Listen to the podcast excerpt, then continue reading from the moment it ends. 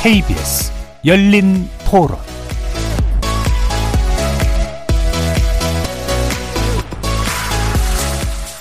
추석 연휴 첫날 잘 보내고 계십니까? KBS 열린 토론 정준입니다.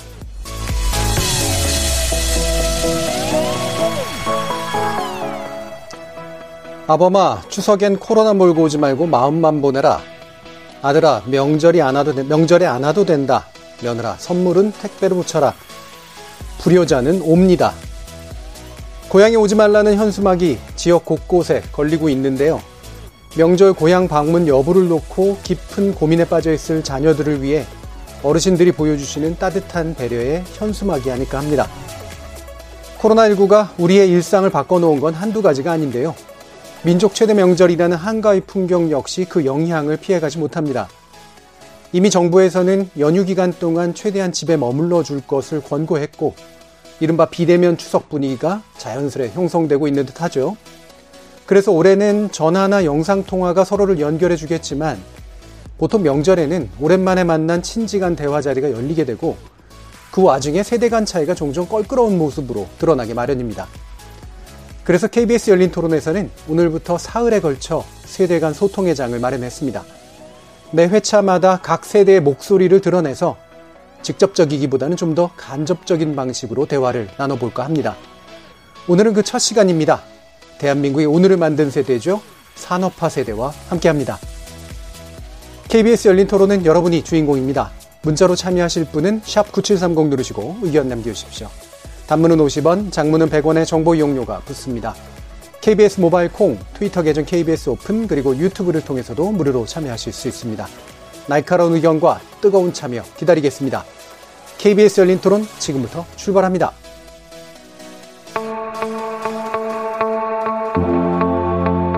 산업화 86 밀레니얼 공통점은 세대 누구나 어느 세대에 속하지만 딱 부러지게 말하기 어려운 열쇠말 그 세대를 말하려고 합니다.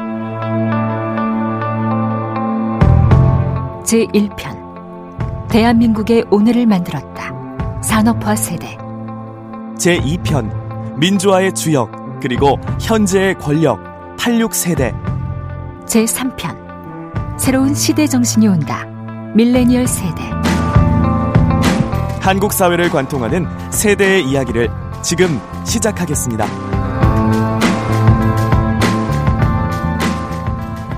추석 특별 기획으로 마련한 세대 간 이야기, 대화. 오늘 그 첫 번째 순서 어, 산업화 세대를 세 분 모셨습니다. 먼저 안경자 이찬재 부부 모셨습니다. 안녕하십니까? 안녕하세요. 자, 두 분을 이렇게 왜 한꺼번에 모셨나 아시는 분은 다 아시겠지만 간단한 두 분의 소개 좀 부탁드릴게요. 네. 저는 어, 손주들을 위해서 매일 그림을 그려가지고 인스타그램에 올리는 이찬재입니다. 예, 그림을 그려서 올리시는 예. 이찬재 선생님이시고요. 어, 저도 이도 어, 1942년생이고 서울에서 태어났고 같은 해 대학에 들어갔고 어, 지금 음, 그림을 그리고 저는 거기에 글을 쓰고 있는 안경자입니다. 예.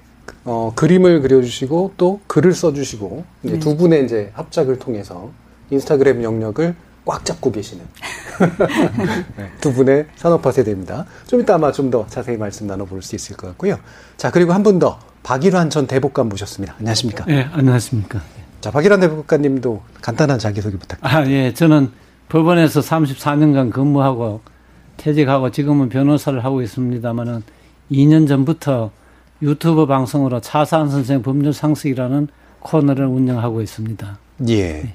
어, 제가 사실 그 관련된 이야기들을 여러 가지 인터넷에서 좀 많이 봤었는데요. 예. 많은 분들이 법하면 박일환 전 대법관님의 그 내용을 봐야 된다. 아, 그렇습니까? 엄청나게 추천을 또 많이 하시더라고요. 어, 실제로 또 많이 어, 구독들도 하고 그러죠. 예, 구독자가 많이 늘었습니다. 예. 변호사 생활이 더 힘드십니까? 아니면 유튜브 생활이 힘드십니까? 뭐 비슷합니다. 어, 그럼 어느 게 더 즐거우십니까? 아, 즐거운 것도 뭐? 지금 뭐 유튜브도 즐겁고 예. 변호사는 이제 크게 뭐 많이 하진 않으니까 예. 괜찮습니다. 예. 예, 이렇게 어, 세분 모셔서 어, 세대 간 토크 첫 번째 이제 산업화 세대의 목소리를 한번 담아보려고 하는데요.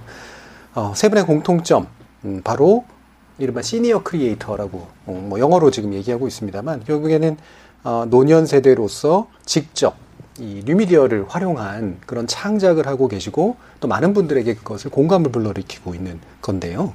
어, 일단은 이제 좀 자랑하는 그런 시간이긴 한데 어, 구독자 또는 팔로워 이렇게 따라다니시는 분들 어느 정도 규모인지요? 일단 박대법감님께 여쭤볼까요? 아, 저는 이제 구독자가 10만 한 7천 명 되고 예, 있습니다. 실버 버튼 받으셨겠네요. 받을 그것 저 요건은 됐다고 하는데 아직 받지는 못했습니다. 아, 이게 예. 코로나 때문에 배달이 좀 늦어지나요? 10만까지 가는데 어느 정도 걸리셨어요?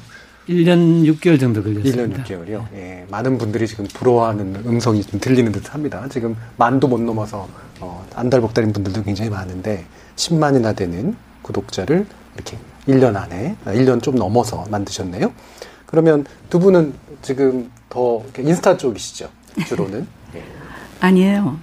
인스타그램의 에, 구독자는 40만, 40만. 40만이 넘고 요즘 근래 틱톡이라는 거예요. 틱톡. 예, 예, 예. 거기에는 지금 66만 4천. 예. 네, 그렇게 어, 팔로워가 있습니다. 단순하게 합치면 이제 100만.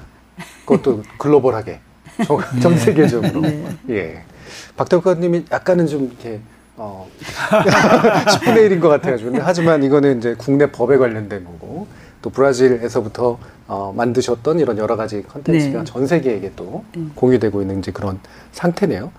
여기 계신 세 분 말고도 어, 시니어 크리에이터로 이제 유명하신 분들도 많이 계시긴 합니다만 어, 오늘 이 세 분 모시고 여러 가지 또 얘기 나눠보려고 하는데 세 분을 크리에이터라고 소개를 해드렸습니다. 뭐 이제 창작자 또는 뭐 작가 뭐 여러 가지 이제 명칭으로도 불릴 수가 있을 텐데요. 어, 이 박 대법관님은 법관 평생으로 살아오셨고 또 지금도 이제 전문 변호사이시기도 하고 근데 이렇게 크리에이터 내지 창작자다라고 불을 불리우는 것에 대해서는 충분히 만족스러우신가요? 예, 좋지요. 예. 예. 음. 창작이라는 것이 제일 즐거운 거 아니겠습니까? 예. 이 창작의 즐거움을 그 전에는 좀 안 느끼셨었나요? 그 전에는 판결문은 사실 좀 창작하는 개념하고는 좀 다르거든요. 예, 예. 그런데 이제 간혹 어려운 사건을 좀 판결문을 아주 잘 쓸때 음. 무슨 이제 소설을 잘 쓰듯이 그런 경우가 가끔은 있습니다만 드물지요.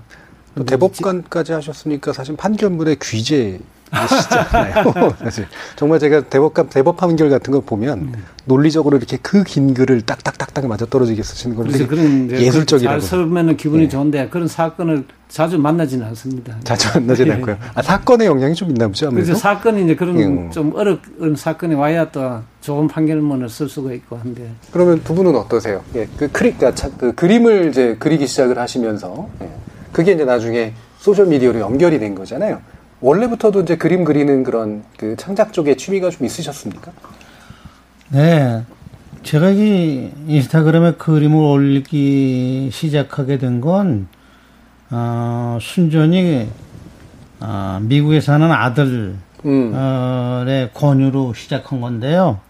제가 그 브라질에 살 적에 손주들을 아침에는 항상 학교 태워다 주고 예. 오후에 끝나면 데리고, 데리고. 오고 이런 걸 5년 동안 했는데 아 얘들이 저는 그때 이제 물론 은퇴한 나이니까요. 예. 어 벼랑간에 한국으로 나가게 됐어요. 아, 그러니까 제가 할 일이 딱 끊어지니까 아들 생각에 아버지가 할 일이 없고 무료할 테니까 건강에도 나쁘고 괜히 무슨 텔레비 앞에서만 하루 종일 보내면 어, 얼마나 무료하실까. 예. 그래가지고 저한테 그림을 그려서 인스타그램에 한번 올려보라고 제의를 했어요. 근데 저에게는 제가 그림을 그리는 취미가 있다든지 음, 또는 평상시에 뭐 어디 가서 그려본 경험이 있다든지 그렇다면은 그런 제안을 할 수 있는데 네. 전혀 그렇지 않은데 그렇게 하니까 음. 어 도대체 그 받아들이기가 좀 어려웠죠. 근데 거기에 예, 제가 덧붙이시면, 붙일게. 예. 어, 아들이 어렸을 때 아빠한테서 그림 엽서를 두개 아, 받은 기억을 해낸. 거예요. 그러니까 예. 이 어, 지금의 아들에게 아버지는 그림을 잘 그렸 다는 게 음. 이게 클릭이 됐었나 봐요. 음. 그러니까 아버지 그림을 그려보세요. 취미 삼아 이제 이렇게 됐던 거죠. 예. 제가 이제 그림을 몇 개 봤는데 그림체나 풍이 굉장히 정말 그 뭔가 이렇게 마음을 울리는 게 있어요. 그래서 아니 이게 원래 바탕으로 이렇게 쌓아두신 걸 가지고 이렇게 갑자기 푸시는 건가 아니면 뭔가 이렇게 다른 게 있는 건가 싶었는데 그림 그리시면서 막 이렇게 스스로 굉장히 많은 기쁨을 느끼셨나요? 아니 근데 제 그림 자체가 제 취미가 아니라고 그랬잖아요. 네, 예. 그러니까 뭐 특별히 그림 그리면- 그리면서 굉장히 그 즐거움을 느꼈다든지 그런 것보다도 아, 그림을 그려서 손주들한테 매일 보, 보여준다는 그 생각이 예. 기쁘죠. 손주들이 그걸 보고 아 할아버지가 오늘은 이런 그림을 보여주셨구나. 그래서 애들이 그걸 보고 좋아할 것 같은 그 마음, 음. 그거 그림 자체보다도 예. 손주들이 받아볼 때. 받아보고 음. 할아버지에 대한 그, 그 마음을 느낀다는 그 자체가 좋은 거죠. 예. 근데 이제 이게 더 이상 손자들만이 받아보지 않고 지금 거의 이제 100만 명에 가까운 사람들이 받아보게 됐잖아요. 네. 그게 기쁨이 그만큼 막 이렇게 커지시던가요? 네, 예. 그 댓글에 많은 어, 분들이 우리 할아버지가 돼주세요. 예. 또는 돌아가신 할아버지, 돌아가신 아버지가 생각이 나요. 음. 이런 게 많아요. 어, 그러니까, 아, 이게 단순히 우리 아이들만 보는 게 아니고, 어, 많은 손자들, 손녀들이 보는구나, 음. 이런 생각을 가지게 되죠. 예. 그리고 어, 그 댓글들을 보면요. 지금 이야기 중에 좀 빠진 것 중에 하나는 따뜻하다. 네. 또 눈물이 난다. 음. 그래요. 많은 눈물이 난다는 이, 이야기를 많이 해요. 예. 그리고 실제 제가 아, 세 번의 전시회를 가졌었는데요. 코스타리카, 브라질, 음. 한국 했는데 거기 현장에서 제가 있을 때 제 그림을 보고 나오시는 분 중에 눈물을 진짜 흘리시는 분들을 여, 여러 번 봤어요. 그러니까 예. 아, 내 그림을 보고 많은 분들이 눈물을 흘리고 있는 게 사실이구나 해서 음. 그런 데서 직접 제가 한번 본 적이 있거든요. 예. 그래서 사실이구나. 예. 은근히 자잘한 그 자랑이 있으시네요. 그러니까 손자들만 좋아한 것도 아니고 그냥 단지 좋게 얘기한 게 아니라 어른들도 보고선 확실히 이제 감정으로 찡하게 느끼는 이런 거를 이제 또 많이도 확인을 하셨는데 역시 아무래도 창작자의 즐거움이라는 건 확실히 이렇게 자기가 스스로 뭔가를 만들어내는 즐거움도 있지만 그걸 누군가가 이제 봐주고 반응해주고 이런 거 아니겠습니까? 그렇습니다. 예. 대박관님도 그러시죠? 그렇습니다. 예. 그, 근데 이게 법 컨텐츠잖아요. 예. 근데 이게 지금 말씀하시는 그런 약간 가족담이라든가 이런 거하고는 또 약간 사무 성격이 좀 다른 거라서 어떤 식으로 대화나 소통, 댓글 뭐 이런 것들을 좀 보시나요? 이제 저는 이제 법을 단순히 소개하는 것이 아니고 예. 법이라는 것도 항상 진보하고 발전하는 것이니까 그렇죠. 네. 지금 아직까지도 미숙한 점이 많은데 앞으로 어떻게 방향을 잡아야 할 것인가 이건 이제 독자한테 화두를 던지는 거죠. 음. 그러면 이제 거기에 대해서 댓글도 오고 음. 또 과거보다는 지금이 좋아졌다. 음. 그러니까 앞으로는 또 더 좋아질 것이다. 그러니까 이제 항상 역사가 발전하는 것이니까 현재 불편하다는 것을 가지고 아. 너무 이제 우리가 마음 아파할 것이 없고 여기서 예. 더 진보시키는 것이 우리의 자세가 아니냐 음. 네, 이렇게 제가 좀 이제 강조를 합니다. 음. 아무래도 이제 많은 분들이 요즘 이제 법에 대해서 불만을 표시하는 경우도 많고 실망감도 표시하는 경우도 많고. 그렇죠. 이제 항상 이제 법이란 것이 완벽한 것은 아니니까. 음. 예. 그런 제도적으로 하나의 제도를 만든다고 해서 모든 것을 커버할 수가 없습니다. 예. 그거는 이제 지금 더 연구해가지고 더 나은 제도를 만들어 가야 되고. 음. 우리나라가 지금 IT가 너무 많이 발전해가지고 전 세계적으로 재판이 벌어지면 한국이 제일 빨리 벌어집니다. 나, 그 그럼 사례가. 우리- 그렇죠. 예. 그러니까 음. 우리 힘으로 그 답을 찾기가 상당히 어렵지요. 예. 그러면 이게 댓글을 분명히 다 읽어보실 수밖에 없는 그런 컨텐츠 예, 구조를 그렇습니다. 가지고 예. 계신데 악플, 무서운 악플 같은 건 아, 없었나요? 저는 뭐 악플이 없다고 지금 자꾸 이제 그렇게 예. 소문 나가지고. 그 소문이 그렇게 났더라고요. 예, 예. 왜냐면 대표관님한테 악플 달다가는 뭐, 어, 말 그대로. 뭐 가지가 산다, 뭐 그렇죠. 예. 자, 그것도 참 재미난 그런 현상인데. 그럼 이제 아마 저- 저희 청취자 여러분들께서는 보시는 분들이나 아시는 분들도 계시겠지만 또 잘 모르시는 분들도 있을 것 같아서 그 컨텐츠 관련된 이야기를 좀 더 나눠봤으면 좋겠어요. 먼저 이제 두 분께 여쭐 텐데, 어, 제 23회 Webby Award예요 이게 네. 인터넷의 아카데미상이다. 뭐 이렇게까지 부를 정도인데 네. 이게 소셜 부분의 예술문화상 수상하셨더라고요. 어땠습니까? 네. 예. 그런 상이 있는 줄도 몰랐고. 예. 실제로 이제 그 트로피가 받아져서 제 손에 왔는데 예. 두 개가 있더라고요. 어. 그래서 어떻게 해서 두 개인가 알아봤더니 하나는 심사위원들이 뽑은 대상, 예. 또 하나는 일반 일반인들이. 모든 사람들이 투표에서 보내준 음. 투표를 네. 해서 그게 두개 부문은 결국은 타게 된 거예요. 예. 그러니까 얼마나 더 흡족하죠. 그렇죠. 이게 상이 단지 두 개라서가 아니라 이게 비평가들한테도 좋은 평가를 받고 네. 예. 인기도 엄청나게 그렇게 되네. 네, 거고. 거예요. 이 네. 두 마리 토끼를 다 잡으신 거네요. 네. 근데 그러면 어, 그럼 두 분께 이것도 약간 곤란한 질문일 수도 있는데 그림 때문인 것 같으십니까? 글 때문인 것 같으십니까? 아니, 아까는 이제 그림을 보고 예. 전시에 온 분이 눈물 흘리고 나갔다 그러는데, 예. 그거 제가 조금 정정하고 싶네요. 예. 글을 제대로 읽으셨군요. 네, 네. 이제 처음에 전시를 하자고 그랬을 때 이는 엄청 반대했어요. 음. 이거는 내가 화가도 아니고 전시를 해서 남에게 보일 정도의 그런 수준은 아닌데 음. 하고 그냥 아주 질색을 했어요. 네. 근데 이제 주위에서 설득을 하고 결국은 이거는 그러면 인테, 인스타그램 전시다 하자고. 그래서 어떻게 했는가 하면 그림 옆에 영어와 한글과 포, 포 이제 브라질에 있을 땐 세 언어를 다 넣고 예. 여기 와서는 이제 어, 영어하고 한글을 넣고 그렇게 했어요. 그러니까 글과 그림이 동시에 있는 전시죠. 그렇죠. 그래서 그림을 보고 의뢰건 옆에 이제 글들을 읽죠. 읽고 다시 그림을 보는 거예요. 네. 음. 그러니까 이 인스타그램에 올라온 많은 댓글들도 그래요. 그림 보고 글 보고 다시 음. 그림을 보게 된다. 그런데 글이 준 감동이 크다. 네. 아니 예. 아, 그 진짜로 그런 게 많아요. 자, 반론 듣겠습니다. 사실은요. 제일 먼저 우선 그림이었죠. 그렇죠. 그림, 그림이 눈이 있고 끄니까. 그다음에 네. 이제 글인데 네. 그 그림 제가 그린 그림을 보면서 큰 감동을 준다는 생각을 하는 게 아니고요. 제 생각엔 예. 글이 차지하는 게 훨씬 어. 그 감동을 주는 예. 아주 크다고 저는 생각을 해요. 예. 그래서 이게 어떻게 하다가 한 사람은 그리고 한 사람은 글을 쓰는 이 부부지간의 그 협업 예. 이것이 같이 만들어낸 음. 어, 모든 사람들이 사랑을 받는 음. 그런 결과물이 되지 않았나 그런 네. 생각을 하게 돼요. 제가 반론은 들으려고 그리고 저보고 음. 구태여 어느 게 위주하냐 하면 당연히 글이 훨씬 자, 지금 청취자 여러분들께서는 두 분의 부부께서 어떻게 오래 같이 사실 수 있는지를 지금 아주 정확하게 보셨습니다. 근데 글, 그러면 이제 그림이 먼저 나오고 이제 글이 따라 붙으시는 건가요? 아니면 뭔가 아이디어하고 뭐 이렇게 표현하는 그런 아. 순서가 있으실 거 아니에요? 아, 음. 이제 제가 말씀을 네. 드리면요. 네.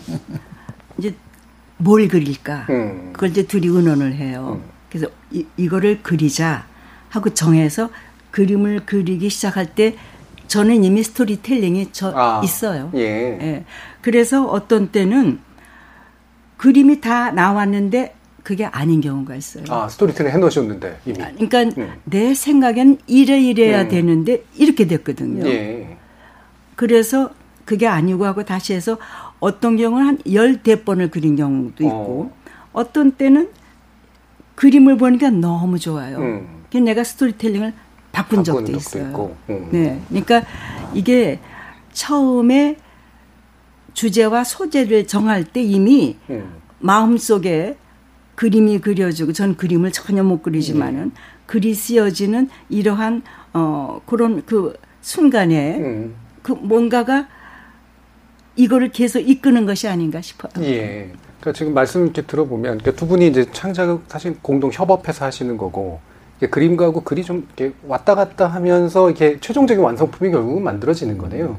그러니까 영화 감독이나 이런 분들도 좋은 극본이 있어야지 영화를 만드는데 저기 예, 영화 장면을 찍으면서 극본을 바꾸기도 하고 네. 최종적인 거 편집해서 나오는 거고 이런 것처럼 이렇게 일종의 집단 예술인 셈인데. 네 그리고 그것이 또 시기적으로도 좀 맞아야 돼요. 네. 어떤 때는 어떤 시사적인 그런 내용 그런 거는 내가 준비를 하는데 이미 그 시기를 우리가 생각하기에 이미 이거를 그려서 다른 사람들한테 보내 보여주기에는 이미 시간이 지나갔구나 그런 건 시일성 때문에. 음. 예, 그냥 다 예, 뒤로 음, 물러서게 되죠. 예. 자, 이렇게 두 분은 지금 이제 감독이자 작가자, 그 다음에 화가자 이런 역할을 이제 협업으로 하시는데, 박 대박 작가님은 혼자서 하시는 거예요? 예, 혼자 살고 있습니다. 도와, 그거는 도와줄 사람이 촬영. 편집 이런 것도요? 이, 아, 촬영까지는 제가 편집은 예. 이제 딸이 해주고 딸이, 있습니다. 따님이 해주시고. 따님이 음. 하시는구나. 그러니까 외롭진 않으세요? 뭐. 외롭진 않습니다. 하긴 근데 이게 또 대단히 전문적인 내용이라 예, 예. 사실은 뭐 거의 이제 완전히 하나를 딱 쥐고 이제 하실 수밖에 없을 텐데 그렇습니다. 아까도 왜 이렇게 화두를 던진다는 말씀 주셨잖아요. 예, 예. 뭔가 이렇게 좋았던 반응이 좋았던 컨텐츠 같은 것들이 있을 것 같은데요. 저도 깜짝 놀란 사건인데 이제 회사에서 농담으로 회사 그만두겠다고 했다가 실제로 그만두라고 발령이 난 사건이 아이고, 있었습니다. 예. 그래서 이런 것은 우리가 저도 재판을 오래 했지만 음. 이런 일은 있을 수가 없잖아요. 예. 어떻게 그런 말 듣고 발령을 냅니까? 근데 음. 실제로 그런 일이 있었다는 것을 올렸더니 그게 아주 반응이 뜨거웠습니다. 예. 그래서 음. 앞으로 말 조심하라. 사실은 뭐 서명 계약이나 구두 계약이나 계약은 혈육은 똑같은 것이니까 말- 예. 회사 생활할 때 말 조심해야 된다고 했더니 그게 아주 인기가 많았습니다. 음, 상당히 실용적인 그 조언이었던 그렇죠. 셈이네요. 또 현실적으로 그런 현장에서. 일이 예. 있었으니까. 예. 음. 그러면 이제 처음에 원래 그 컨텐츠를 기획하시면서 지금 이제 1년 반 정도 이제 시간이 흐른 셈인데 예. 어, 좀 이렇게 달라지나요? 어떻게 처음에 생각하신 내용하고 지금 또 이제 막 뭔가 이렇게 전문적이 되셨으니까 그래도. 이제 저도 처음에는 그냥 일반적인 이제 생활 법률 판례 이런 것이 이제 언론에서 보도되면서 조금 정확하게 보도 안 된 것이 있어서 예. 그런 것을 몇 개 좀 골라서 해보자. 음. 또 판례가 계속 나오니까 음. 그런 생각을 했는데 또 이거는 너무 좀 전문적이 돼가지고 법을 공부하는 학생들이 많이 보는 것 같습니다. 아, 그런 점도 또 있겠네요. 요즘도 예. 저희도 옛날에 하던 법원의 풍경하고 지금의 풍경이 많이 다른데 옛날에는 이렇게 재판을 하고 지금은 이렇게 했다 하는 것도 올리면은 그것도 또 예상외로 일반 사람들이 음. 뭐 예컨대 옛날에는 적결 재판 같은 이야기를 하면은 지금은 거의 모르지 않습니까? 예. 근데 옛날에는 사실 모든 국민들이 적결 법정에 한 번씩 음. 구경도 가고 또 그 가서 학생 때도 뭐 통금 걸리면은 가기도 그렇죠. 하고 경범죄로 가기도 네, 또 하고. 경찰서 가면 음. 보호실도 있고 한데 그런 것이 지금 다 없어졌거든요. 예. 그럼 없어졌는데 지금은 그럼 치안이 어떻게 유지되느냐 음. 이런 문제도 올리면은 아 옛날에는 정말 그랬구나 하고 이제 댓글도 달리고 그랬어요. 예. 법을 이제 공부하는 어떤 학생들이나 젊은 친구들도 좀 있을 테고 또는 일반인들도 이제 법 상식이나 예, 예. 법적 조언을 또 구하고 예. 싶어서 하긴 할 텐데 왜 이게 포털 이런 데 보면은 지식인 서비스니 이런 것들의 상당 부분이 이제 법률 조언을 구하는 경우들이 되게 많잖아요. 예. 거기 보면은 결국 이제 마케팅장이잖아요. 야, 그렇지. 네, 자기 이제 명함 올려놓는 상담하는 거. 근데 분명히 그거하고 되게 다른 느낌이 들었기 때문에 또 많은 분들이 이렇게 호응을 보여주신 거거든요. 저한테는 뭐 이거 왔다고 해서 뭐 찾아와서 뭐 상담하고 이런 경우는 없습니다. 1년 반이 됐지만. 그러니까 그거하고는 상관없이 이제 진행을 하고 있는. 그러니까요. 맞습니다. 어, 그럼 광고도 안 받으시나 예, 유튜브에서? 광고도 이제 처음부터 안 받는 걸로 해요. 음, 그러면은 말 그대로 돈을 쓰시는 거잖아요. 돈과 시간을 쓰시고. 아, 시간을 쓰는 거죠. 뭐. 예. 그- 돈을 안 받으니까 좀 자유스러워져서. 왜냐면 변호사님은 시간이 돈 아닙니까?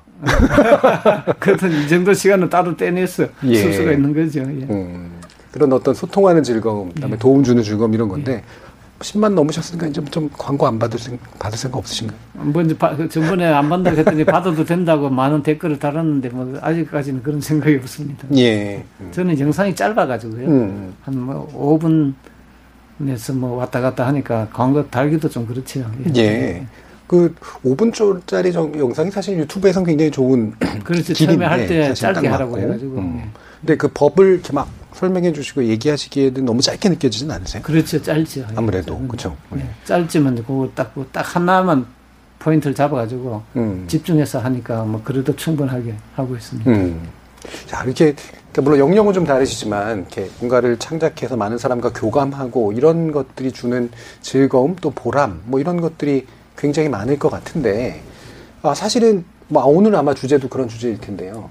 은퇴 이후의 세대들이 흔히 second life라고 하는 제2의 삶을 살고 싶어 하나, 어, 이모작 하고 싶어 하나, 사실 그렇게 못하는 경우들이 이제 태반이잖아요. 물론 이것도 이제 두 분이 뭐 먹고 사시려고 이제 하는데 그런 식의 일들은 분명히 아니겠습니다만, 와, 이 도전을 하기가 되게 어려웠을 텐데, 이 도전을 하시게 된 셈인데 물론 이제 계기는 이제 손자들 때문에 시작하신 일이긴 하지만 어려움 같은 건 없으셨어요? 또는 그런 마음을 먹게 된 어떤 또 다른 계기 같은 거 또는 확장하게 된 네. 계기 같은 거. 어, 저는 도전이라는 말을 참 좋아하는데요. 음. 원래 이제 이게 사람마다 그 어떤 타고난 성격도 관계, 인성도 관계된다고 보는 게 예. 저는 매사 궁금해요. 아, 궁금한 게 호기심이. 많아요. 근데 이는 궁금한 게 없어요. 그러시군요. 네. 예. 그래서 저는 아, 아들이 잠깐. 왜 그러냐면요. 예. 모든 게 너무나 내가 보는 시점에선 모든 게 다 당연해. 예. 그러니까 궁금증이 좀 적죠. 예. 근데다가 이제 다 아시는 거군요. 과학, 과학을 공부한 아, 사람, 과학하시고. 지구과학을 예. 전공했으니까 그렇고 저는 모든 게 궁금하니까 아들이 이걸 하자고 그랬을 때 아 그럼 인스타그램이 뭔 뭐지? 음, 음. 뭔데 그러지? 뭘, 뭔데 하라고 그러지? 이게 우선 와닿았어요. 그러니까 일단 하자부터 먼저고 예. 옛날부터 이는 나는 뭘 하자 그러고 이는 안 된다는 것부터 먼저 제시해요. 음. 저는 이름은 좋은데 근데 예. 이는 이래 이래서 안 된다는 것부터 제시해온 그런 이제 예. 그러니까 돌다리 두들기는 형이죠. 예.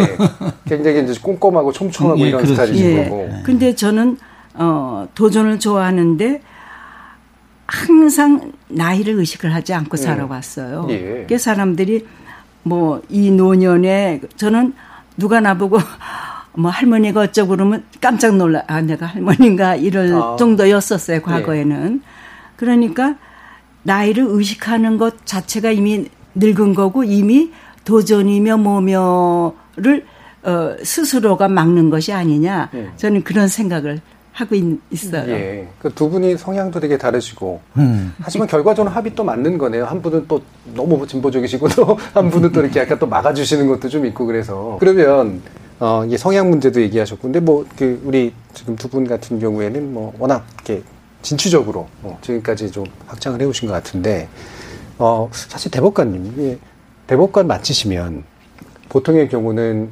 어 뭐 말하기가 좀 걸끄러운 얘기긴 합니다만 이렇게 왜 변호사로 굉장히 돈을 많이 벌고 아무래도 이제 그 전까지 명예는 이미 다 이제 쌓으셨기 때문에 그 전까지는 어, 판사 생활이나 이런 걸 하면 뭐 돈을 많이 벌고 뭐 또 이러는 직업은 또 아니니까 이후로는 이제 금전적으로 경제적으로 보통 문제를 푸는 경우들을 많이 봐왔는데 좀 다른 길을 걷고 계신 것 같아요. 뭐 저도 변호사를 좀 오래 했으니까요. 예, 뭐 예.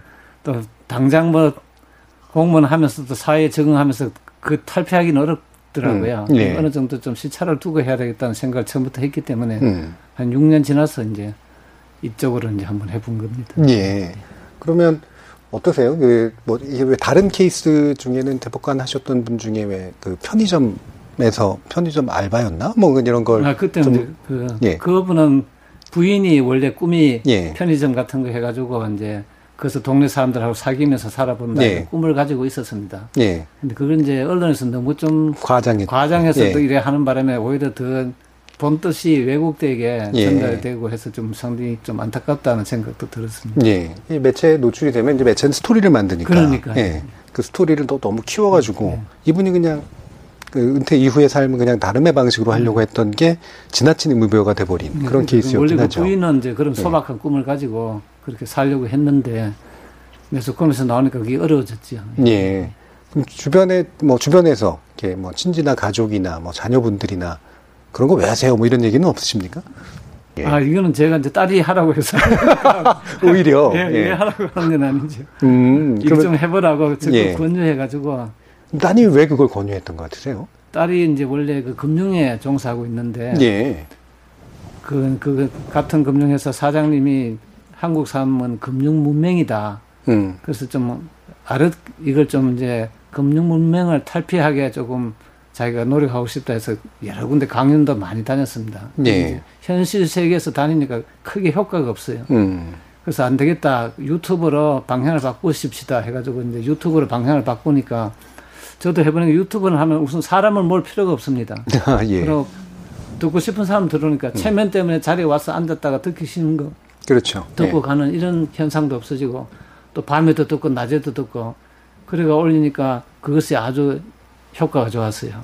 그래서 저보고도 아버지도 그 책 쓰고 뭐 그런 거 하면은 힘만 들고 아무도 책을 보지도 않으니까 유튜브를 한번 올려보세요. 유튜브 올리니까 이거는 잠깐 잠깐 올리면 되니까 예. 책 쓰는 거는 한 권 분량을 다 써야 되지 않습니까? 음. 그러니까 이거는 아주 좋더라고요. 그러니까 한 5분씩 뭐 해가 이제 몇 번 올리니까 갑자기 이제 반응이 와서 그랬던 겁니다. 예.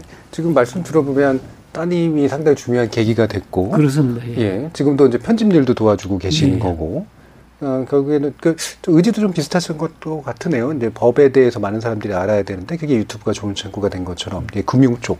이게 사실 돈 문제잖아요. 예. 돈 문제에 대해서 사람들이 잘 모르는 거니까, 예. 많이 아- 알고 보면. 자, 이런 거를 이제 매체를 통해서 많이 알려주시고, 공중들하고 만나고, 이제 이러는 건데, 어, 아까도 이제 왜 그, 그, 그 구두계약에 관련된 이야기 좀 해주셨습니다만, 또 다르게 이제 젊은이들이나 이런 구독자들이 좀 반응이 확실히 이런 것 때문에 오는 것 같다라고 느끼시는 그런 사례나 뭐 이런 게 있으신가요? 저- 저도 사실은 한 석 달간은 아무 반응이 없었어요. 원래 그렇다 그러더라고요. 예, 예. 뭐 우선 유튜브 자체가 노출을 안 시켜주니까. 그렇죠. 근데 어느 날 일주일 사이에 몇천 명이 구독자가 확 모여버렸어요. 예. 그래서 난 부부가 집에 앉아서 주말인데 무슨 분묘 기지권이라 그런 것을 제가 설날에 하나 이제 대법원 전원합의체 판결이 나와서 우리 시골에 지금 산소 문제가 좀 이제 중요하니까 이걸 한번 올려야 되겠다 해서 올렸는데 아무 반응이 없었는데 갑자기 4월 달에 그 영상을 몇 천 명이 보더라고요. 예. 그래서 저는 아니 무슨 어디 정중에서 뭐 회의하다가 이 사람들이 단체로 보나 이런 생각을 했는데 알고 봤더니 그 무렵에 이제 젊은 어느 독자가 네이버라는 데 들어가면 또 뿜이라는 그 자기가 예. 본 영상을 소개하는 코너가 있나 봐요. 음. 거기에다가 아마 제 영상을 올렸나 봐요. 저도 몰랐는데. 그래서 갑자기 이제 그 아까 말한 농담으로 퇴사 발언했던 그 영상이 올라갔었는지 그러니까 많이 보니까 이 사람 한 개 몇 개 있나 보면 몇 개 없었거든요. 예. 그러니까 다 본 것 같아요. 예. 그러니까 그 분묘 기지권 같은 거는 사실 무슨 정중이나 저 유림에서 보는 만한 내용인데 그걸 한 사나 사이에 한 천 명, 이천 명이 봤더라고요. 예. 그래서 제가 아 이거 참 유튜버 위력이 정말 대단하구나. 음. 어떻게 제가 이천 명을 모아놓고 그 강의를 할 수가 있겠습니까? 그렇습니다. 예. 그런 적이 있었습니다. 참 어떻게 보면 이게 음. 되게 필요 좋은 내용인데 많은 사람들이 또 보기는 그렇기 때문에 노출이 안 됐다가 우연한 계기로 또 이렇게 우연한 커진 계기로, 거고 예, 예. 그게 눈덩이처럼 이제 예. 10만 넘게 이제 예. 커지신 거잖아요. 뭐 아까 이제 100만이 커진 계기가 그럼 있으실 것 같아요. 뭔가 이렇게 폭발하게 된 계기. 네. 예. 어, 저희도 어, 그런 계기가 분명히 있었죠. 음. 처음에는 어, 요- 가족들이 보고 그러다가 뭐 친구들이 보고 또는 아닌 사람들이 조금 조금씩 들어와서 200, 300 됐을 때 아주 기뻤어요. 예. 어, 이렇게 어, 얼룩 얼룩 말을 그렸는데 한 번에 그렸거든요. 근데 그 그림이 내가 보기에도 참 좋았는데 아 그림이 좋다고 그때가 한 200 몇십이었어요. 아우 많다 이랬거든요. 그러다가 몇 개월 후에 그 페이스북에 다니는 아들 그 어, 팀에서 아마 그런 어떤 어 뭔가 자기 작품을 올리라고 어, 만들라고 하는 그런 일이 있었나 봐요. 그러니까 이제 아들은 생각다 아 그러면 우리 아버지 어머니가 어 75인데 어떻게 해서 인스타그램을 하게 됐는가 요걸 한번 만들어 봐야지 하고 생각을 한 모양이에요. 예. 그래서 그거를 짤막한 동영상으로 누구나 쉽게 이해하기 좋게 그렇게 이제 만들었는데 그리고 그냥 그걸 그냥 무심히 올렸어요. 음. 올려서 반, 많은 사람들이 그냥 보다가 BBC 기자가 본 거예요. 예. BBC BBC 가. 기자가 그걸 음. 보고 그런데 누가 보든지 저, 저도 지금 가끔 그거를 봐요. 예. 아들이 만든 거를. 근데 그 아들이 만든 그 짤막한 어, 비디오의 어느 한 순간이 내가 봐도 울컥하는 장면이 나와요. 음. 그런데 아마 그 기자가 똑같이 그런 어떤 감동을 받았나 봐요. 그 장면에서. 예. 그래서 그 얘기를 그대로 BBC에 올린 것이 계기가 돼서 확 늘었어요. 어. 그래서 그것이 BBC에 방영되고 금방 있다가 음. 브라질 최대 테레비 최고의 프로에서 예. 우리 집에 와가지고 사허를 찍었어요. 오. 그래가지고 브라질 또 전역에 굉장히 더 많이 알려지게 된 계기가 됐죠. 예. 결국에는 그러니까 기성 매체가 이거를 포착해가지고 네. 대중에게 알려준 게 네, 또 네. 이번에 이번엔 또 상당히 중요한 계기가 된 네, 네. 음, 그런 케이스라고 네. 볼 수가 있겠네요. 그러면 어, 이게 그러니까 어떻게 보면은 음.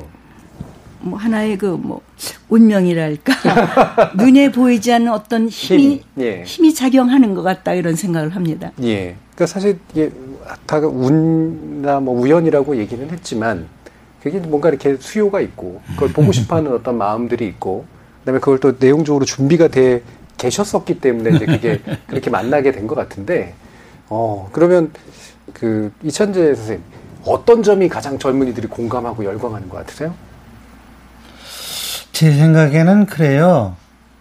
제 그림이 무슨 예술 작품이 아니고 예. 아주 잘 그리는 그림도 아니고 그냥 일상을 그리는데 그 그림이 제가 생각해도 좀 어눌해요. 음. 뭐 그렇게 그냥 아주 일필 있고 이런 건 아닌? 그게 아니라 어눌하게 그림이 돼 있어요. 오히려 그런 것들이 친근감을 주지 음. 않는가. 아, 저런 그림은 나라도 그릴 수 있어. 쉽게 그렇게 생각할 수 있을 정도의 수준이거든요.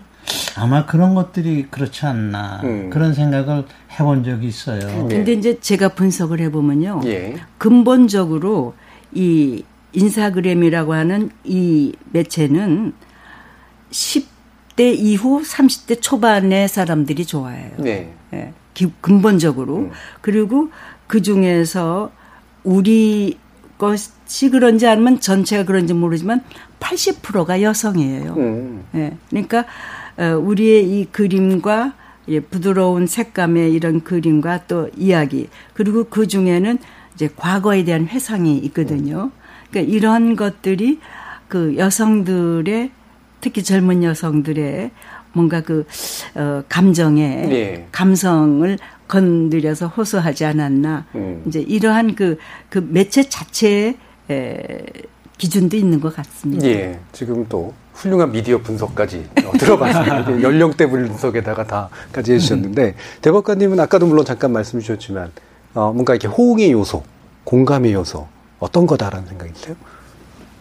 그래서 이제 아마 자기들 보면은 가마덕한 선배인데 음. 과연 이제 저렇게 용감 겁 없이 달려들어서 하는 것이 좀 예. 신기하다. 뭐 그리고 또 처음에는 주로 이제 로스쿨 학생이나 젊은 변호사 뭐 또는 이제 법대를 가고 싶어 하는 아마 이제 청년들이 본 것 같습니다. 음. 자기들 대충 알고 있었는데 그걸 정확하게 좀 딱 핵심을 집어서 설명해 주니까 도움이 많이 된다. 뭐 이래서 좀 이제 반응이 좋았을 것 같습니다. 예. 자 그러면 이게 전반부를 약간 좀 마무리 지으면서 어, 후반부로 또 이어져야 될 텐데요. 그래서 오늘은 특별히 저희가 이제 토론 프로그램이라 사실은 평상시 굉장히 딱딱한데 추석을 맞아서 신청곡을 함께 하려고 해요. 어, 먼저 안경자 이찬재 선생님들이 듣고 싶으신 또는 청취자한테 들려주고 싶으신 노래는 어떤 건가요? 어, 저희는 그 60년대 초반에 대학 생활을 했었고 그때에 들었던 노래 중에 톰 존스의 고향의 푸른 잔디, 고향의 푸른 green 잔디. Green 예, green green grass. Grass home. 네, 예. 그거 어, 늘 좋아해요. 자, 그러면 청취자 여러분들도 이 노래를 아마 같이 들으실 수 있을 것 같습니다. 토론이 세상을 바꿀 수는 없습니다. 하지만 토론 없이 바꿀 수 있는 세상은 어디에도 없습니다.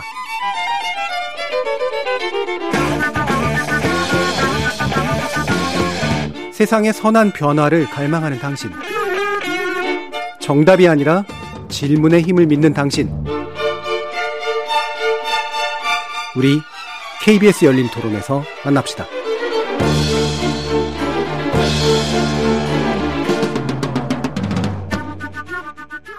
나 때는 그랬다가 뭐 나는 감당할 수 있는데 너희들은 안 되냐? 뭐 이런 말씀들 많이 하시는데 지금 젊은 친구들 너무 어렵거든요. 취업도 어렵고 스펙 쌓기도 어렵고 뭐돈 벌기 너무 어려운 시대. 집 사기도 너무 어렵고 예, 이해를 못 하시는 것 같아요. 젊은 사람들이 마스크를 안 써서 난동 부리는 것보다 어르신 분들이 그런 경우가 많다 보니까 사실 저도 예전에 비해서 더 많이 피하게 되는 것 같아요. 어르신 분들 자연스러운 대화가 잘 이어지진 않는 것 같아요. 저희 엄마 아빠는 가끔 상당히 답답하다. 내지는 이제 정치적인 것뿐만 아니라 그 가끔 대중교통에서 일어나는 그런 나이 드신 분들이 비켜 뭐 이러면서 이런 거라든지 별로 보고 싶은 모습은 아닌 것 같아요. 대접이나 존경이나 공경은 다른 세대에게 강요를 하는 게 아니라 그러니까 본인들의 그 뜻을 얘기를 해주시는 건 좋긴 한데 다른 사람들의 의견을 뭐 수용한다거나 이런 게 전혀 없고 일단 배우려고 하는 게 없는 것 같아요. 그냥 그 비판만 해버리고 말을 일단 들으려고 하질 않아요. 그게 가장 답답한 면인가. 저도 이제 그럴 수 있기 때문에 조심하고 있습니다만 새로운 것을 얘기하면 귀찮아하고 굉장히 세상이 우리가 모르는 게 많이 바뀌고 있거든요. 근데 그런 거에 대해서는 전혀 들으려고 하지 않아요. 자기가 듣고 싶은 것만 들어가는 거기에 가장 큰 것 같아요. KBS 열린 토론 추석 특별기획 세대 토크. 오늘은 그 첫 번째 시간인데요. 우리는 모두 청년이었다. 실버 크리에이터 편. 젊은 세대들에게 큰 인기를 끌고 계신 세 분의 실버 크리에이터와 함께하고 계신데요. 도전과 소통을 두려워하지 않는 이 청년 정신을 가지신 분들의 삶의 철학을 만나보고 있습니다. 따뜻한 글과 그림으로 세상과 소통하고 계시는 안경자 이찬재 작가님, 그리고 생활 밀착형으로 법률을 친절하게 풀어내주고 계시는 박일환 전 대법관님, 이렇게 세 분과 함께하고 계십니다. 자, 거리에서 이제 만나본 목소리인데 저희가 간접적인 대화거든요. 그래서 아마 직접적으로 얘기를 하면 서로 이렇게 듣기 싫은 얘기도 있고, 뭐 이제 귀에 거슬리는 얘기도 있고, 이제 이런데, 여러 가지 얘기들이 좀 나왔는데, 그 들으시면서 어떤 생각이 좀 들으셨는지 먼저 한번 말씀 한번 여쭤볼게요. 먼저 박 대법관께 여쭤볼까요? 예, 뭐 요즘 젊은 사람들의 고민이 그대로 묻어나는 것 같습니다. 사실은 우리나라가 옛날에 비하면 상당히 많이 발전하고 그렇죠. 살기도 좋아졌는데 네. 오히려 현재 지금 현재 있는 사람들은 자기 미래가 분명하지 않다. 이런 오히려 큰 그것이 더좀 음. 어떻게 앞길에 대한 희망이 없다. 뭐 이런 식으로 지금 생각하고 있는 그런 음. 느낌이 들고 있습니다. 그러니까 실제로는 참 우리 사회가 계속해서 나아진다 했는데 젊은이들이 느끼는 외려 불안감이나 미래에 대한 막막함은 과거 세대에 비해서 오히려 더 세진 것 같아요. 그래서 저희들도 예. 사실은 뭐 중고등학교 다니고 할 때는 힘들었지요. 예. 뭐 그때만 해도 소설책 같은 거 보면은 어떻게 하면 우리나라에서 취직 걱정 안 하는 그런 시대가 올까 하는 음. 것이 젊은 그 대학생들 대화 내용이 소설에 나오는 네. 그런 소설을 저희들이 젊어서 읽고 자랐습니다. 예. 근데 그 뒤로는 이제 취직은 다 잘 됐거든요. 음. 그렇게 해서 다 잘 살게 됐는데 갑자기 요즘 와서 또 취업이 안 된다고 음. 이렇게 되니까 어떻게 보면 좀 저도 좀 이상한 생각도 들고 음. 또 그때는 농경 시대에서 직업이 우리나라가 종류가 별로 없었어요. 예. 그러니까 취직할 때가 별로 없었죠. 농사 음. 짓는 거 아니면은. 음. 근데 지금은 직업이 뭐 그때 비하면 한 다섯 배 늘었다고 합니다. 2만 원 마찬가지. 그러니까 다양하게 이래 됐는데도 왜 취업이 어려운지 하는 것이 참 저도 안타깝기도 하고 네. 그렇습니다. 예, 사실 이제 통계나 이런 것들을 보면 일자리가 없는 게 아니라 이제 일하고 싶은 자리가 없는 이런 측면들이 사실 좀 많아서 그게 이제 지금 갭이 어, 이 젊은 층들에게 굉장히 많은 불안감을 주고 있는 것 같은데요. 어, 우리 어, 두 분 선생님은 어떻게? 저희가 네. 어, 이제 오랫동안 외국에서 살다가 오니까요. 음. 어, 낯선 게 한두 가지가 아닌데 네. 그 중에서 그 늘 얘기하는 게 우리나라 노인네들의 에, 표정, 표정, 복장, 음. 어 그런 게 아주 이상했어요. 네. 어떻게 이상한가 하면 우선 복장들이 거의 비슷해요. 예. 그, 어, 주말에 그 등산들을 많이 가시는데 등산복이 유니폼이에요. 그렇죠. 예. 네, 바지도 그렇고. 예. 40대부터 그렇습니다. 예. 네. 그런데다가 어, 이런 지하철이나 어디에서 이렇게 만나도 노인 어른들의 표정이 이렇게 무표정 내지는 음. 굳어 있고 그리고 어, 이렇게 뭔가를 호기심 가지고 살피거나 뭐 이러질 않고. 그러니까 네. 어떻게 보면은 좀 권위주의적인 음. 그 태도가 오랫동안 이렇게 되어서 오지 않았나 하는 생각이 들 정도로. 음. 거기에 비해서 젊은이들은 너무 멋있어졌어요. 네. 이 남자 젊은 남자들은 키도 커지고 뭐 여자들은 말할 것 없지만은 멋있게 옷을 입고 다니고 헤어스타일, 예, 신발도 그렇고 그래서 이런 격차가 예. 너무 엄청나구나. 음. 그래서 젊은이들이 이 노인 어른들을 가까이 가서 뭐 좋아 이렇게 물어 이럴 그게 없구나 예. 그걸 느꼈고 그런 얘기를 자주 하다 보니까 아 그래도 이 소통을 소통의 이 길이 생기려면은 노인들이 젊은이들한테 가까이 예. 가는 것보다는 젊은이들이 어른들에게 가까이 가는 게 더 그래도 쉽고 빠르지 않나. 예. 이제 이런 생각을 늘 하고 있어요. 예. 그럼 브라질에서는 어떠셨어요? 아, 지금도 잊혀지지 않는 게 예. 저희가 1981년에 도착했는데 그 엘리베이터에 딱 서서 저희는 습관적으로 노인어를 먼저 타시라고 그랬더니 우선 브라질에서는 어린아이 그다음에 여자예요. 네, 예. 그다음에 젊은이들이 노인들하고 대등해요. 예를 들어서 이렇게 노인 어른들이 어깨를 친다든지 네, 한다든지 네. 또는 길에서 그 담배 네. 예. 그러면은 노인들은 하나 그냥 그냥 예. 그래서 그걸 처음에는 좀 너무 이상했는데 오래 살다 보니까 이러한 어 그리고 노- 어른들은 이 어린 아이를 amigo라고 하거든요. Amigo. 그러니까 친구라. 그러니까 네. 어린 니들은 어린애야. 음. 아이들은 가만히 있어. 어른들 음. 봤을 땐 조용히 해야 돼. 음. 나가 놀아 하질 않고 어. 이 아이는 어 이름이 뭔데 어, 우리 음 아들이다라고 그러지 우리 둘째예요 이러질 네, 않거든요. 네, 네. 이제 이러한 어, 그 브라질 사회가 점차적으로 아 우리 사회하고 많이 다르구나. 음. 그다음에 또 하나 와서 느낀 건 아 저기 대법관님은 어떠실지 모르지만요. 우리 사회가 아직도 조선 시대에 살고 있다는 느낌을 받아요. 약간 유교적 질서. 유교적인 어떠한 가치관, 음. 어, 아직도 효, 뭐 장유 유서 음. 이런 것이 에, 크게 은연 중에 음. 아직도 이렇게 지배돼 있지 않나 이런 생각을 예. 하고 있어요. 그게 참 나이로 이제 그 서열을 나누면 질서는 잡히는 것 같은데 안 친해지잖아요 서로 다른 이제 서열들끼리. 근데 어린 아이들도 그 몇 개월 차이로 유치원에서 형하고 나오기도 하고 이제 이런 문화가 아직도 이제 사실 우리 사회에 굉장히 뿌리 깊은 측면이 있어서 유교 유교 문화의 마- 많은 부분들은 좀 그래도 많이 사라지고 이제 좀 많이 줄어들고 그랬지만 확실히 이제 서열 같은 거 특히 연령과 결부된 이게 이제 우리 사회를 좀 많이 좀 답답하게 만드는 것도 있고 이게 소통을 부족하게 만드는 것도 분명히 좀 있는 것 같거든요. 그러면 어떠세요, 선생님? 그 요즘 그러니까 뭐 한국 와가지고 이제 또 보시기도 하고 브라질에서 보시기도 했을 텐데 이 젊은 그러니까 이 세대들은 참 다르다.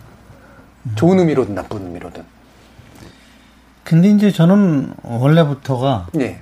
아, 그래서 세대적인 격차 이런 거를 크게 남보다 느끼지 않았기 때문에 원래 스타일이. 나, 예, 음. 남보다 그런 그 느낌을 적게 가져요. 예. 그래서 그런 면에서는 특별하게 제 나름대로 할 만한 얘기가 별로 언- 선뜻 떠오르지는 않는데요. 예. 한번 뭐 거기에 대해서 이- 생각나는 게 있으면 그러니까 해보죠. 주어진 거를 참 그대로 잘 받아들이시는 스타일이신 것 네, 같아요. 네, 예. 그래요.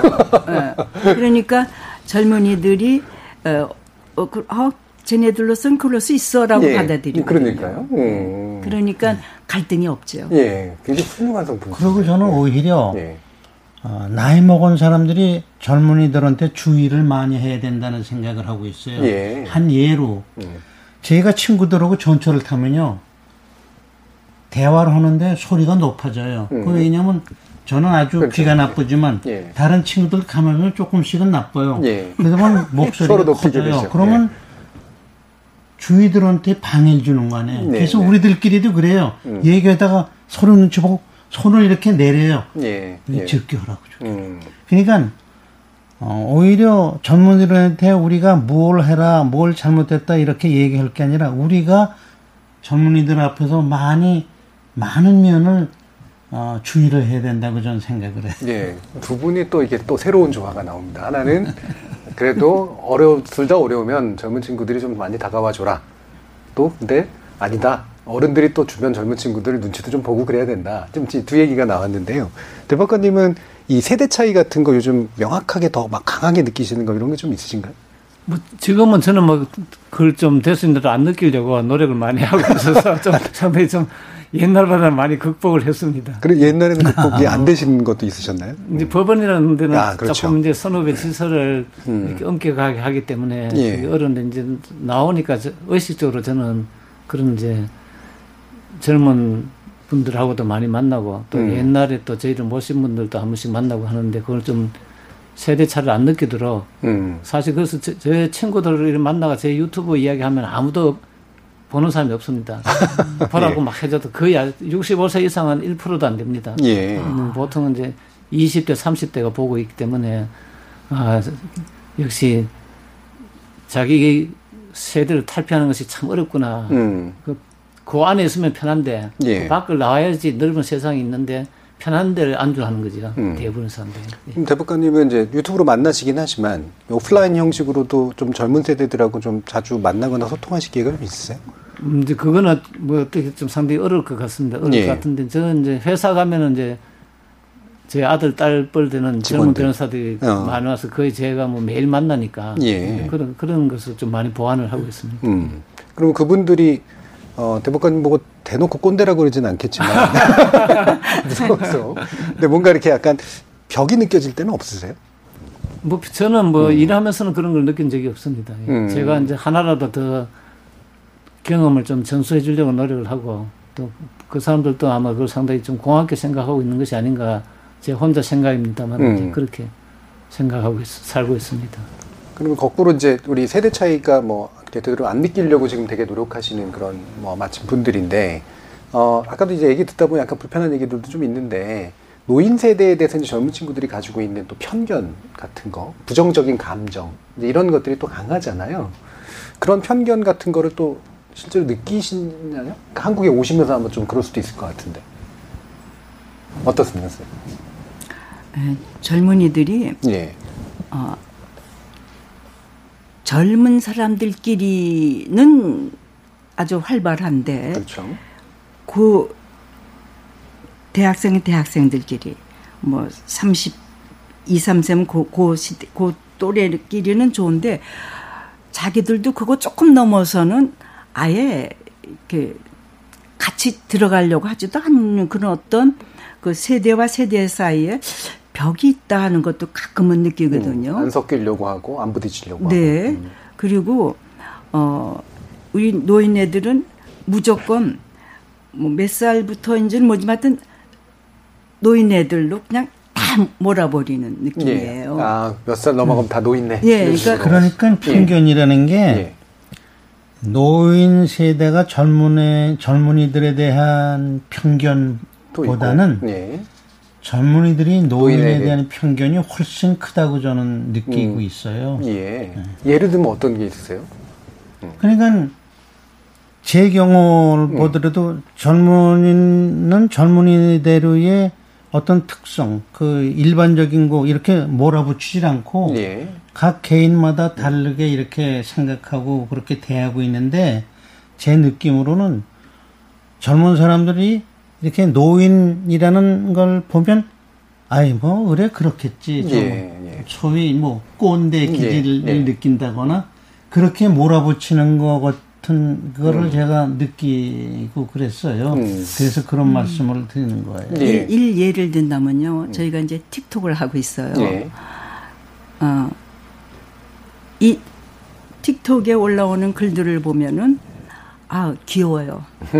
귀엽다고 음. 늘 그러는데 그 처음엔 그 표현이 아, 너무 이상했는데 아, 어른들도 귀엽다고 하는 거. 예, 예. 예, 예. 그게 이제 영어에서 온 표현이라고 보긴 예. 하지만은 노인들은 그런 거 하면 안 되나요? 음. 저희는 그렇게 생각해요. 예, 예. 음. 근데 아우 할아버지 할머니가 이런 거 하시네. 음. 귀여워요. 어우 저보다 잘 춰요. 예. 어. 춤 같은 것도. 예, 음. 대단하세요. 음. 근데 노인들도 노인 나름이죠. 얼마든지 뭐할 수 있잖아요. 그런 음, 거. 음. 그런데 아예 노인네들은 이런 거는 이런 거하고는 먼 멀어야 돼. 먼 사람들이야. 그래서 저는 늘 이제 뭐 어떤 강연에 가서도 그 말 했지만은 요즘 젊은이들이 젊은 부부가 자기 아이들에 대해서는 아주 열심히 관찰해요. 예. 우리 아이가 영재가 아닌가, 천재가 아닌가, 얘는 무슨 어, 재주가 있나. 그렇죠. 예. 그런 것만큼은 아니더라도 우리 부모님께서는 어떠한 취미, 어떠한 음, 특별한 특기, 더구나 이제 은퇴하시는데 그런 것이 있, 있나를 좀 열심히 관찰했으면 좋겠다는 거를 예. 제가 말을 하곤 해요. 음. 그러면 아 우리 엄마야 맨날 뭐 집에서 반찬이나 하시고 무슨 뭐 특기가 뭐 있겠어. 그러면 엄마가 하는 그 김치 그걸 그냥 이렇게 이렇게 찍어서 올리게 하라고요. 예. 인스타그램에. 그러면 어, 야, 너 뭘 그런 걸 하니? 찍지 마라 그러면서도 이렇게 보면은 아, 그래. 사실은 난 김치보다도 어, 이런 김치보다도 나는 어, 이런 걸 더 잘하는데 음. 생선 매운탕을 더 잘하지 않니? 어.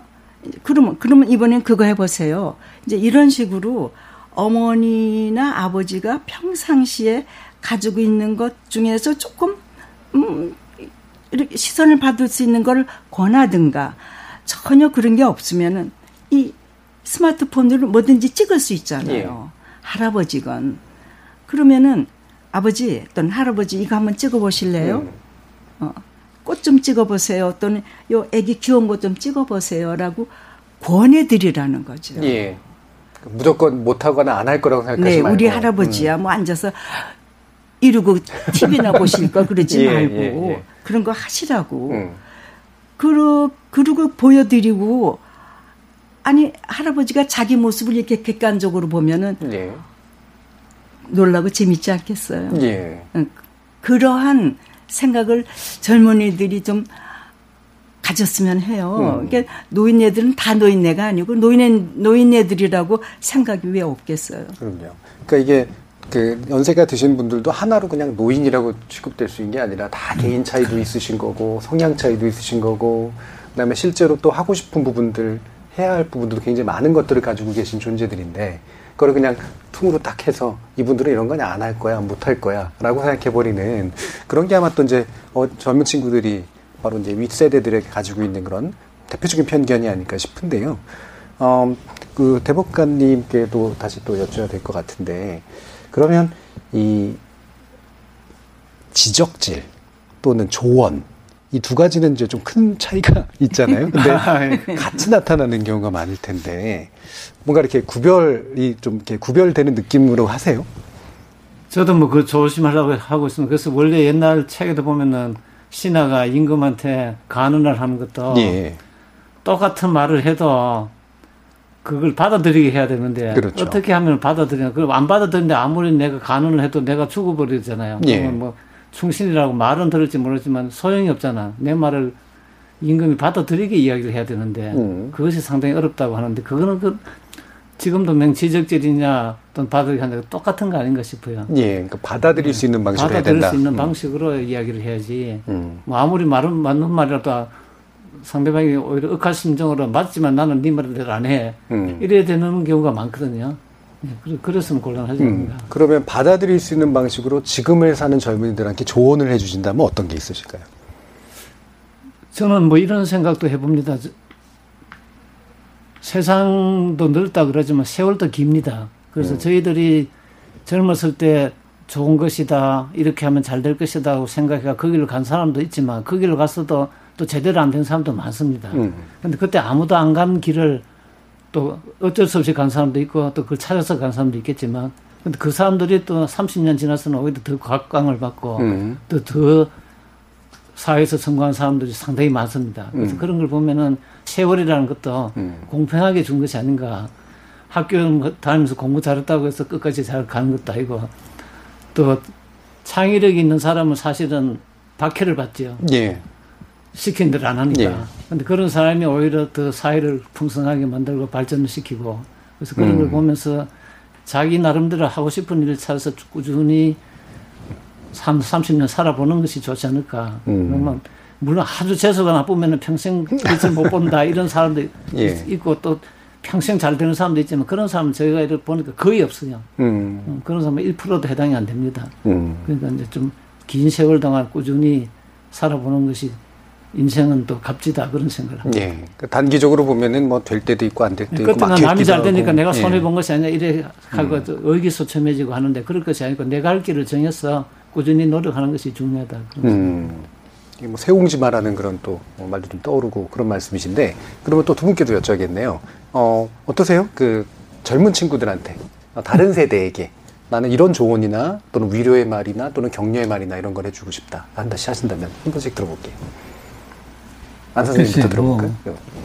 저는 원래 그 제가 이제 어 원래는 이제 대학을 졸업하고 학교 교사 생활을 했어요. 예. 그러니까 학생들을 가르쳤었죠. 그때부터 저는 교육관을 어떻게 가졌냐면 학생을 선생이 가르치는 게 아니라 보여주는 거다 예. 이렇게 생각했거든요. 음.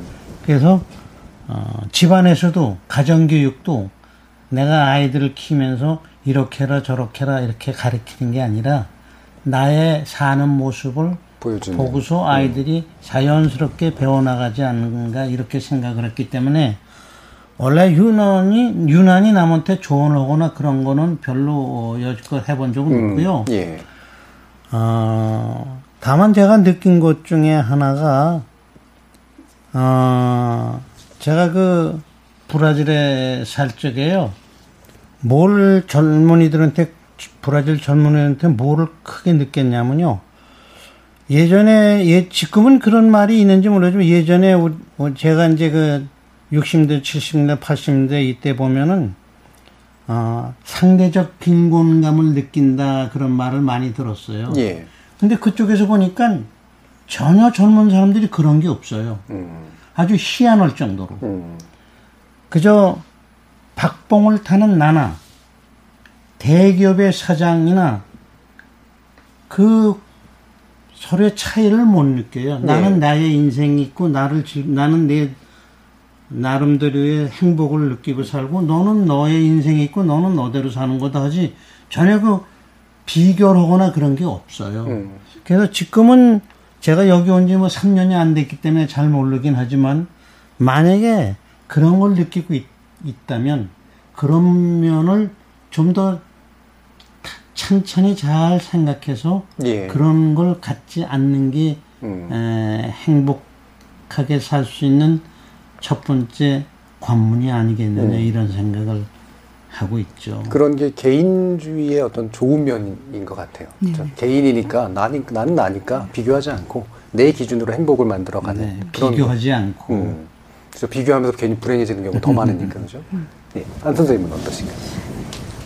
제가 한 7, 8년 전인가 이제 제가 그 국제학교에 근무할 때인데 지적질이라는 말을 처음 들었어요. 그 이제 저는 거기 그 어, 주재원 또는 외교관 자제들 한국 아이들에게 한국 문학을 가르쳤는데 걔네들이 어 너무 불쾌한 말이라고 생각했어요. 예. 그러니까 우선 질자가 붙음으로 인해서 이미 이 지적한다는 건안 되라고 하는 강한 음. 뜻이 담겨져 있는 말이잖아요. 근데 자기들끼리 뭐 그렇게 말을 쓰는데 아 그렇구나 하는 말을 이제 그때 느낌이 지금도 있고 어 충고라고 하는 건 하는 게 아니다라는 말을 아주 오래전에 은사님한테 들은 적이 예, 있어요. 예. 충고 그런 건 아예 하지 마. 음. 어. 그런데 우리는 이제 선생님이고 조언은 해줘야 되잖아요. 음, 이제 에, 15분짜리 자기 발표를 하는데 그걸 이제 녹음을 하고 이럴 땐 이렇게 해야 되고 이걸 해줘야 되는데 나의 그 조언이 실질적으로 학생들의 점수와 관련이 되는 거 아니에요? 예. 그런데 그게 그 학생이 들을 때 불쾌하면 안 되잖아요. 아주 어려운 아주 딜리케이트한 네. 부분이에요. 그- 그런데 우리가 이렇게 이제 아 이렇게 오래 뭐 살면서 이렇게 보면 저도 모르게 실제 생활에서 뭐 지적도 좀 하고 충고도 하고 그랬었다는 거를 예, 예. 돌아보게 돼요. 예. 그 하는 게 아닌데. 음. 그러니까 지적질이나 충고는 사실은 그 사람 잘 되라고 말은 하고 있지만 자기 불만을 표현하는 경우들이 많잖아요. 근데 이제 도움을 주는 말들은 분명히 필요한 건데 그 도움을 주는 말은 아까 또 박대관님도 말씀 주셨지만 그 사람에게 들리게 그 사람에게 실제로 도와주는 그런 것들을 해야 된다라는 말씀으로 좀 들리네요. 자, 그럼 이게 젊은 친구들한테 지금 해주신 이야기인데 그러면 좀 마무리 발언 음, 뭐 비슷하게 같은 세대 또는 또래 또는 이렇게 또 특별히 또 얘기해주고 싶으신 그런 분들도 좀 있을 것 같거든요. 뭐 이렇게 그 독자들이나 이런 분들도 있을 것 같고 마지막으로 한 말씀씩 들어보도록 하겠습니다. 박대박 같네요. 아, 예. 저는 뭐 유튜브 하면서 또 저 비슷한 연배 사람들 만났는데 예. 유튜브를 했으면 좋겠다는 콘텐츠를 가진 분이 있었어요. 그래서 나도 이래 하니까 한번 해보시라고. 예. 했더니 하겠다 하겠다 하고 아직도 안 하고 있는데 맞아요, 맞아요. 하면은 훨씬 더 생활이 보람 있어지고 예. 또 자기가 남한테 이렇게 제시한다는 것은 상당히 또 연구를 많이 해야 됩니다. 음. 근성으로 했으면 되는 게 아니거든요. 그럼 자기 발전에도 도움이 된다. 앞으로도 20년, 30년 더 우리가 살아야 되는데 지금 그런 거 다 놓고 있을 때가 아니다. 음. 이렇게 하는데 할지 안 할지 제가 좀 더 한번 들어가 보겠습니다. 일단 시작해라. 내용이 예, 있으니까. 예, 예. 그리고 하다 보면 발전한다. 예. 그리고 건강해진다 라는 말씀이셨네요. 많은 분들이 또 힘을 얻으셨으면 좋겠습니다. 우리 어, 안경찬 선생님은 어떤 말씀? 저희는 아주 분명했어요. 인스타그램은 아들이 예, 권했고 선도했고 예. 예, 지금도 이제 인스타그램 자체가 많이 그 계정이 진화돼 왔어요. 음. 그림을 올리는 방법이며 그거 그때마다 아들이 이렇게 해도 돼 이렇게 해 하고 이제 이끌었는데 이 틱톡은 딸이 예, 음. 딸하고 손자가 하자고 했고 어 저기 대법관님도 따님이 이제 이렇게 예, 권하고. 촬영하고 그러듯이 우리 딸이 다 그걸 하는데 이렇게 어 한 가정 안에 어 자제들 자식들이 음. 부모님께 좀 더 적극적으로 예. 가까이 가고 이렇게 의도적으로 부모님을 좀 이렇게 얼굴에도 관찰을 좀 해봐라. 음. 정말 권하고 싶어요. 음, 자녀들이 권함, 부모에게 권한 게 다 좋은 성과를 빚은 지금 대표적인 케이스들을 만나고 계십니다. 그리고 예. 네. 권하는 거 외에 어, 철저하게 같이, 같이 가담을 해줘야 예. 돼요. 네, 네. 그렇지 않으면 우리 그 노인 세대들은요 음. 혼자 뭐든지 해나가기가 참 어려워요. 예. 계속적인 계속적인 그 같이 나, 나누는 같이 자꾸 잊어버리잖아요. 음. 네. 예, 뭐 가르쳐 또 잊어버리고. 예. 그래서 그런 어, 자식들의 계속적인 그 도움, 도움. 예, 그 같이 해- 콜라보, 협업 이런 거죠. 그런 예. 게 꼭 필요하다고 생각을 합니다. 예. 그러니까 단지 권해주기만 하지 말고 예, 음. 적극적으로 해야 같이 되죠. 해주는. 예. 음. 그런 그렇지 않으면 오래 못 해요. 네. 그렇게 되면 손자들도 들어오잖아요. 그렇죠. 예. 네. 그게 다시 뭐 어른들 또 어르신들 부모님들에게 도움 주는 것뿐만 아니라 아까도 발전에 도움이 준다는데 사실 자녀들에게도 새로운 경험을 주는 그런 계기가 되지 않을까 싶네요. 자 오늘 좋은 자리 아, 이렇게 좋은 말씀 예, 나눠주신 이 세 분 어, 여기서 좀 인사를 드려야 될 것 같은데요. 어, 인사 드리기 전에 박일환 대법관님께서 어떤 신청곡을 또 주실지 한번 말씀 먼저 예. 드려야 될 것 같습니다. 뭐 팝송을 했습니다만 저는 요즘 추석이고 해서 고향에 가야 되는데 못 가는 분들 추억의 노래 음. 고향역이라는 노래가 있는데 예. 최근 이제 트로트 열, 열풍이 열풍. 불어가지고 네. 임영웅이라는 분이 또 새로 불렀답니다. 지금 이제 나훈아가 아닌 임영웅의 임영웅이 예, 부르는 고향역. 고향역. 어, 네. 좋다. 저 KBS가 지금 추석 기획으로 나훈아를 준비하고 있는데 나훈아 씨를 나훈아 씨 서운할 것 같습니다. 근데 그럼에도 불구하고 임영웅이 불러주는 그런 고향역을 또 어, 들으면서 마치도록 할 텐데요. 오늘 토론 함께 해 주신 안경자 이찬재 선생님 그리고 박일환 크리에이터이시면서도 대- 전 대법관님 세 분 모두 수고하셨습니다. 감사합니다. 아이 감사합니다. 고맙습니다. 고맙습니다. KBS 열린 토론 추석 특별기획 세대 토크 제1편 우리는 청년이었다 노래 들으면서 마치겠습니다. 참여해주신 시민 논객 여러분들께도 감사드리고요. 청취들의 적극적인 참여로 만들어지는 KBS 열린 토론 생방송 놓치신 분들을 위해 팟캐스트 준비되어 있고 매일 저녁 1시에 재방송도 됩니다. 지금까지 KBS 열린 토론 정준이었습니다.